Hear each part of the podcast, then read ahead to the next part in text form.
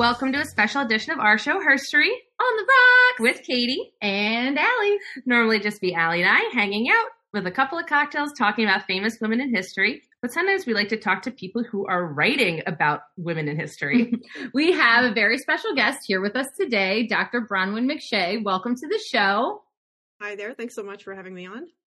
Dr. McShea is a historian, writer, speaker, and artist with research interests in the early modern church, especially in France and in colonial and missionary contexts. She has written a lot on these subjects, but is here to talk to us today about her new book, and I'm going to say this with a very American accent, La Duchesse, The Life of Marie de Vignerot. You say it. La Duchesse. La Duchesse. La Duchesse. Okay.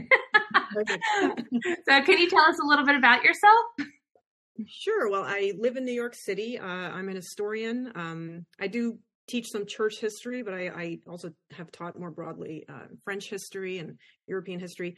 I've loved history my whole life. I was one of those nerdy kids who loved to, escape into different time periods in my mind. And so I knew fairly early on that I would get into historical research and writing. And so, writing books on a time period that I sort of stumbled into, but I'm glad I did. The 17th century is just something I really enjoy doing. And I love talking about it as well. Perfect. So before we get into your book, we have to get into the cocktail we made for your book. So this is obviously called, is it La Duchesse? La Duchesse. Yes. La Duchesse. Thank you. I so want to say Duchess because I'm obsessed with the Duchess. But yeah. The book is La Duchesse. La Duchesse. La Duchesse. Perfect. So this is called La Duchesse, and it is gin liqueur, which is a great gift we got from the gin company, Pomp and Whimsy, creme de violet and lime juice. And you shake that all up and it's just a really beautiful cocktail. Beautiful. Cheers. Yeah. Thank you. That sounds so great. Mm. And just be careful with the violet. We've used too much sometimes and it's a little floral, but tastes like potpourri if you put in too much. Yes. Okay. So light on the violet. Yeah. Okay. So before we dive into your book, can you set the scene for the time period that Marie is living in? What is life like for women in her era? Sure. So she's an aristocrat. She's born into France in the year 1604. And France is just recovering from a period of really bad religious wars, kind of internal conflicts over Protestant and Catholic differences.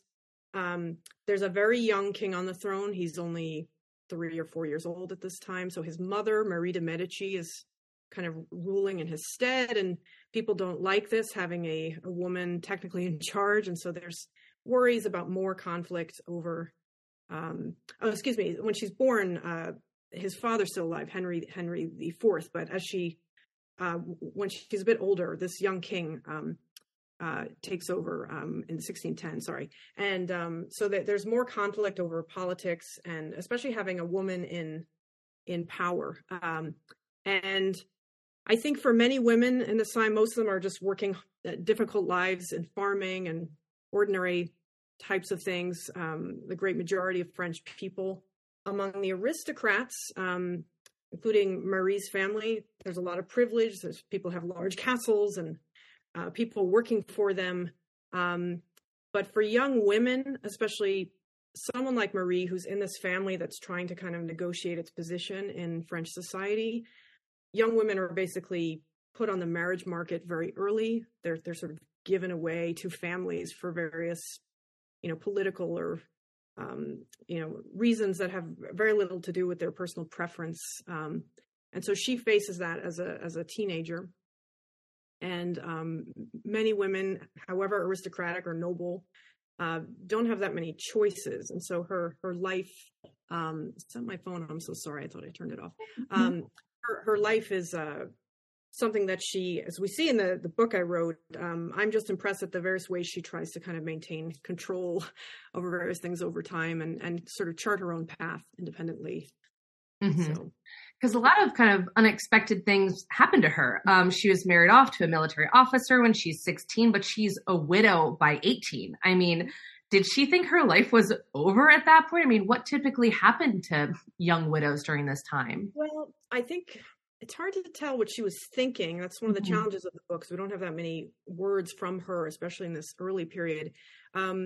She did decide to go into a convent and kind of spent a long time. It seems like she very much considered becoming a nun after this, which suggests to me that she had possibly a difficult time in this marriage. She barely knew this man when she was married off to him. He died in battle, so he was a war hero, and she did inherit some money from his family, not a great deal, but and she had everything her family put into the dowry was hers again. So she's in this unusual position where she's very wealthy, but also seems to be very unsure about what to do next. And her family, of course, including her uncle, this powerful churchman, who's a political churchman, are very much hoping she'll marry again. They see this as a new opportunity for her. She's single again, and she's still very young. And so this becomes kind of she's in sort of a battle of wills over this matter for a number of years. So her uncle that you mentioned, he's like you said, a pretty famous, powerful churchman, a cardinal, and her life takes a bit of an unexpected turn when she becomes his right hand and eventually his heir. Why did he trust her so much? I think it wasn't his natural instinct to trust his niece. He had a nephew, her brother, François, who was kind of next in line. As a churchman, he has no children. So this nephew is in line to inherit the dukedom, the Duc de Richelieu position and the prestige of that.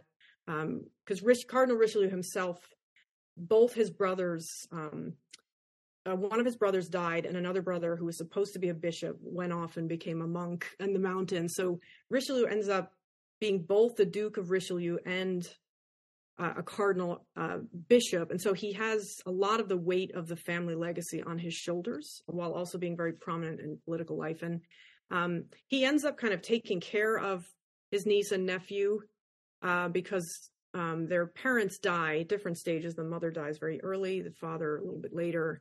So he takes them into his care, and he spends what time he can, despite being very busy, kind of grooming them for these high-level positions. And his niece, Marie, just proves to be more capable, more responsible. Her brother proves to be kind of a spendthrift, just not as capable in the things he's asked to do. And over time, Richelieu is a bit resistant, trusting his niece as much as he does, but he sees how valuable she is. She, despite having wanted to run away as a nun for a time, she proves to be very effective at court, kind of spying for him, and she's very discreet. She doesn't let secrets out. She's very capable meeting with high-level people on his behalf at times, which is not a normal thing for a young woman to be doing. And she also has a lot of courage. Like, she faces some difficult situations, including a kidnapping attempt against her at one point. And instead of sort of fainting and acting the way a young woman in her position maybe is socially supposed to act, she wants to sit in on the meetings on letting this plot unfold so they can catch more people involved. And she sort of gets into the nitty gritty of this. And so I think he just a number of occasions, he's just very impressed with her. And then as the story shows, he entrusts her as his main heir when he dies. So I believe, from what I gather, with this inheritance comes a good bit of power and responsibility. I mean, what kind of power did she have in French society? I know you mentioned she would talk to people like King Louis the 14th, who's a very famous figure, so she's attached to him. And so how did she wield her power, and what did that power really look like? So a lot of the power, the way government worked back then, I'm smiling because some people might say it works this way today, but noble families would literally sort of buy into the government. They would own political offices. They would use patronage, like financial ties into various institutions, whether you're talking about tax farms or even the royal household. So you'd have someone like Richelieu actually was backing some of the salaries of court officials who were working as ladies in waiting. certain families are loaning the crown a lot of money, as well as buying up different positions. And Richelieu kind of cobbles together over time, it's kind of this empire of government offices and patronage ties to the government. And so when his niece is his heiress, she not only inherits a very large fortune, some of which she is guarding for a young nephew, but she really controls, and some of which is hers in her own right. She inherits some palaces, but she also inherits these tax farms, sort of the patronage powers over different people. She has control over a governorship in northern France. And I think one of the most valuable things of all, he entrusts his state papers to her. So the next prime minister, Cardinal Mazarin, had to ask her for certain documents that he wanted to, if he wanted to check the history of things. So she has a lot of secrets about people at her fingertips. She has the kinds of documents you would normally kind of pass on to a state library. Those institutions don't exist yet. Richelieu is sort of part of a group of people who are creating some of those modern institutions. And so he trusts his niece to safeguard many of his records, as well as his patronage powers. And this allows her to kind of have a very strong position in the administration of the next, in Louis XIV's reign. He's a young king, but his mother, another woman, is governing for a time, Anne of Austria. So she's kind of one of the right-hand women in that court. And she's also able to kind of, I think remarkably, she helps fund the creation of new French bishoprics around the world and missionary settings. She kind of controls things going on with the church as well as the state in a way that is open to few women, certainly very few women who are not royal. Mm-hmm. So, and a lot of this derives from her relationship to Richelieu. Mm. Mm-hmm. Now, when you're writing the book, were there fun stories or anecdotes about her that you just really enjoyed writing about or were excited to include, or even that surprised you? Yes. Well, there's one that I don't want to give away too much because I want to read the book, but okay. There's an old biography written of her in the 1870s, and the author is a Frenchman. He sort of shaded into fiction here and there. And he pointed out she had this friendship with this other cardinal, this layman and a cardinal. It's one of these strange 17th century things where you have a man who's not ordained in the church who is a cardinal somehow because of his family. And she describes them as having a daughterly and paternal relationship. And he cites a few sentences from letters from her to him.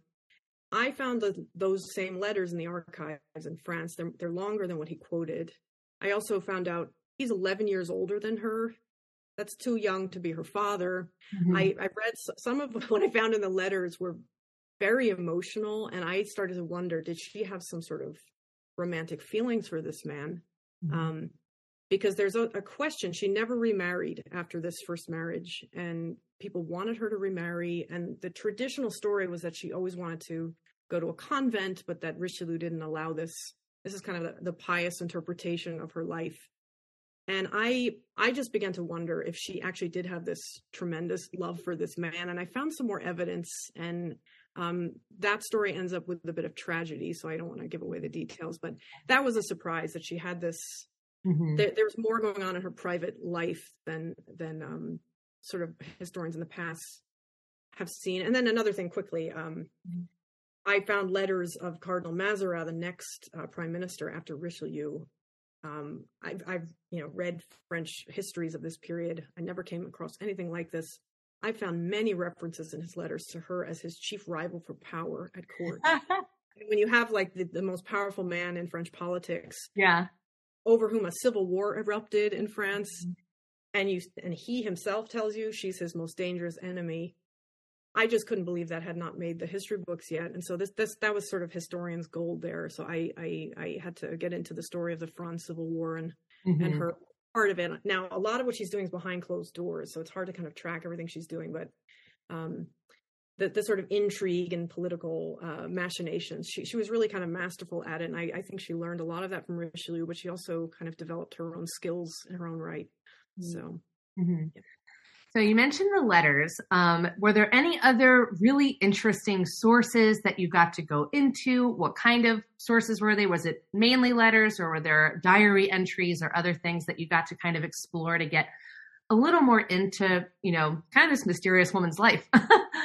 Yeah. So the challenge with her, she didn't have a diary. She did burn a lot of her personal papers, unfortunately for me. So I had to rely on often one-sided conversations and letters where maybe the person she wrote to saved her letters. But then the other side, she might have, you know, burned the letter that was sent back to her. There were lots of, she had this unusually public life. So there are lots of sources where she's, you know, signing contracts or kind of orders are being given on her behalf to people. Richelieu's correspondence, the correspondence of various political figures, churchmen, others, she's mentioned. And there are some memoirs written by people at court. There's a woman who was a lady in waiting for Anne of Austria who refers to her a number of times. So you get sort of secondhand glimpses of her where you have some gaps in the record. Her will was very interesting, just the things that she cared about at the end of her life. It's a long document that was special to kind of get to touch that. And there was actually kind of the beginnings of kind of gossip magazines appeared in this time period. So there are actually magazine-like discussions of, say, parties that she threw, you know, who's who of French society is at which table at the dinner, what kind of chandeliers were on, you know, in the ceilings, and what kind of food was served. So you get a sense of the color through some of these sources. So it's a wide range, and the main challenge is to kind of not make too much of any one kind of source, because there are limits, and you don't necessarily have kind of corroboration for everything you would like to talk about. So yeah. When you were researching, did you get to travel and be in any of the places where she had been? And if so, what was your favorite? Gosh, that's a great question. So one of the things I discovered early on that upset me as someone who wanted to visit places is that the chateau that she loved the most, her kind of vacation home outside of Paris, was torn down in the early 19th century. So some of the physical legacy is not there. But her childhood home, where she grew up, this place called the Chateau de Glenay, it's in Poitou. I discovered it was kind of a ruin, and I visited there on my own once, took some photos. I realized I basically trespassed on the property and realized that somebody had purchased the building and was maybe planning to renovate it. A few years later, during the pandemic, I get an email from this Frenchman who owns the chateau. He discovered I was working on this book, and he and his brother had bought the chateau, and they're rebuilding it to the way it looked in her time period. And so I went to France this past June. I got to hang out with these two brothers. We're friends now. And we just sort of were amazed that I'm reconstructing her life at the very same time they're trying to reconstruct this castle. And these are the Durand brothers.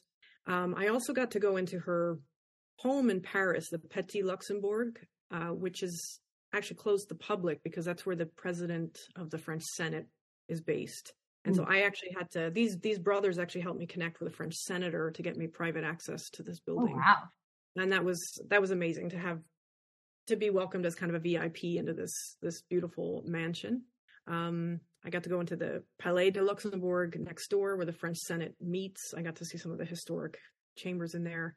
The Chapel of the Sorbonne, where her uncle's famous tomb is actually generally close to the public these days. So that one I had to kind of really, really convince them to let me in. They were reticent because there's actually some structural issues, and I basically just begged them, please, I'm in France for just a week and I'm writing this book. And they very kindly did let me in. So I really had, especially this past year, a number of very welcoming French officials and people who helped me with this. So that was pretty great. Yeah. And I got to see some small French towns where there were archives, but so I got to explore different parts of France, but some of those were not places she spent time in. They were just where the vagaries of where the archives ended up over time. So this person obviously has taken you now, across France, and you have spent a long time writing this book, which is so detailed and wonderful. But it's shocking is when I Googled her, her Wikipedia page is like this big. Yes. Well, I'm hoping whoever writes Wikipedia pages, I'm hoping they fill it out faithfully to my book. But I'm so curious because I've never heard of her. So how did you find her and kind of start on this journey? Yeah, I stumbled across her. So my first book was, I was not a scholar who was going to get into women's history per se. That was not my my ambition. But my first book is a more academic book on the French Jesuit missions to North America, because I was interested in the French Native American encounters in the colonial period. And I was, looking at the missionaries themselves, but I started noticing in the mission sources, they would refer to some like lay people who were patrons of the Catholic mission they were doing. And this one woman's name came up a number of times. She founded a charitable hospital in Quebec, which I thought was remarkable to do in 1630s. And I realized she was Richelieu's niece, and I just, something about her, I just kept notes. It's almost like I had this instinct that I was supposed to keep just collecting notes. So I was in France a few times finishing that book, but I kind of secretly on the side was researching about her, trying to find out more about her. And I think I knew something was up. I started to notice she's mentioned in the footnotes of scholarly works on a very wide range of subjects. So she's not sort of featured in any one book in any serious way, except for this old biography that reads semi-fictionally. And I realized, wait, this one woman is appearing in books on French literature, French religion, French political life. She must have been important. And so I started to kind of collect footnotes and find documents. And I took a risk. I went to some archives and, not knowing what I'd find, I ended up finding far more than I expected. And I realized I just had to do this. It's almost like a responsibility I felt to tell this woman's story, because I don't like to harp on this too much. I really do believe that had her brother not been the disaster he was and accomplished half of what she did, there might be monuments, in France to him, that he would not have necessarily been forgotten, because he would have been the Duc de Richelieu, the heir of the family. So I think I did start to care about making sure this woman's story was told in full, not in idealized forms or kind of forms that mainly serve the story of her uncle or, say, the saint she knew, Vincent de Paul. Just in terms of a skill-based question, as a historian, obviously you had to read a lot of primary sources. Did you start learning French in college, in high school, or did you get interested in the topic and then start to learn? So I studied Spanish when I was younger, and I never really used that as a scholar, unfortunately. I started taking a bit of French in college, but I really had to get serious about it when I was working on my first book on the French Jesuits, because those sources were all in French. So I spent time in France. I learned a very good Parisian accent, but so my accent is always better than what I have to say with the accent. So I tend to kind of stumble into awkward situations when I'm in France, because they think my accent's great. But I had to really learn the language for that first book project. And so then that was in place by the time I was working seriously on this one. And my language, my French, obviously improves when I get to spend time in France itself. And people are usually surprised to learn that most of the sources in the 17th century, it's rather modern French. This is the time when the Académie Française is founded by her uncle, Cardinal Richelieu. And so a lot of the sort of standardization of the language happened early there. There are occasional sources that are very difficult to read, either because of handwriting or strange turns of phrase, but I have friends who can help me with those if I'm not always able to do it on my own. Well, I think all of your work has paid off beautifully. It's a gorgeous book. I love the cover. Just the feel of it is amazing. And we hope that all of our listeners can go out and get it and learn more about this pretty forgotten woman. So where can people find you and the rest of your writing and your study, and where can they find this book? Well, I have a website. I think I need to update it. It's BronwenMcShea.com. I'm also on Facebook and Twitter. And this book is, it's appearing in Barnes & Noble's around the country. There's various online stores have it available. So yeah, there's different ways they can find it. So, and me. Awesome. Well, thank you so much for coming on. It's been such a joy talking to you, and thank you for finding this woman in footnotes and bringing her to life for the rest of us, because I didn't want to do it. Yeah, honestly. My pleasure. I thank you for taking an interest. I'm really glad I got to speak with you both. I love the series you do. So this is thank you. We're terrible. Yeah, our research is not as thorough. Very good work.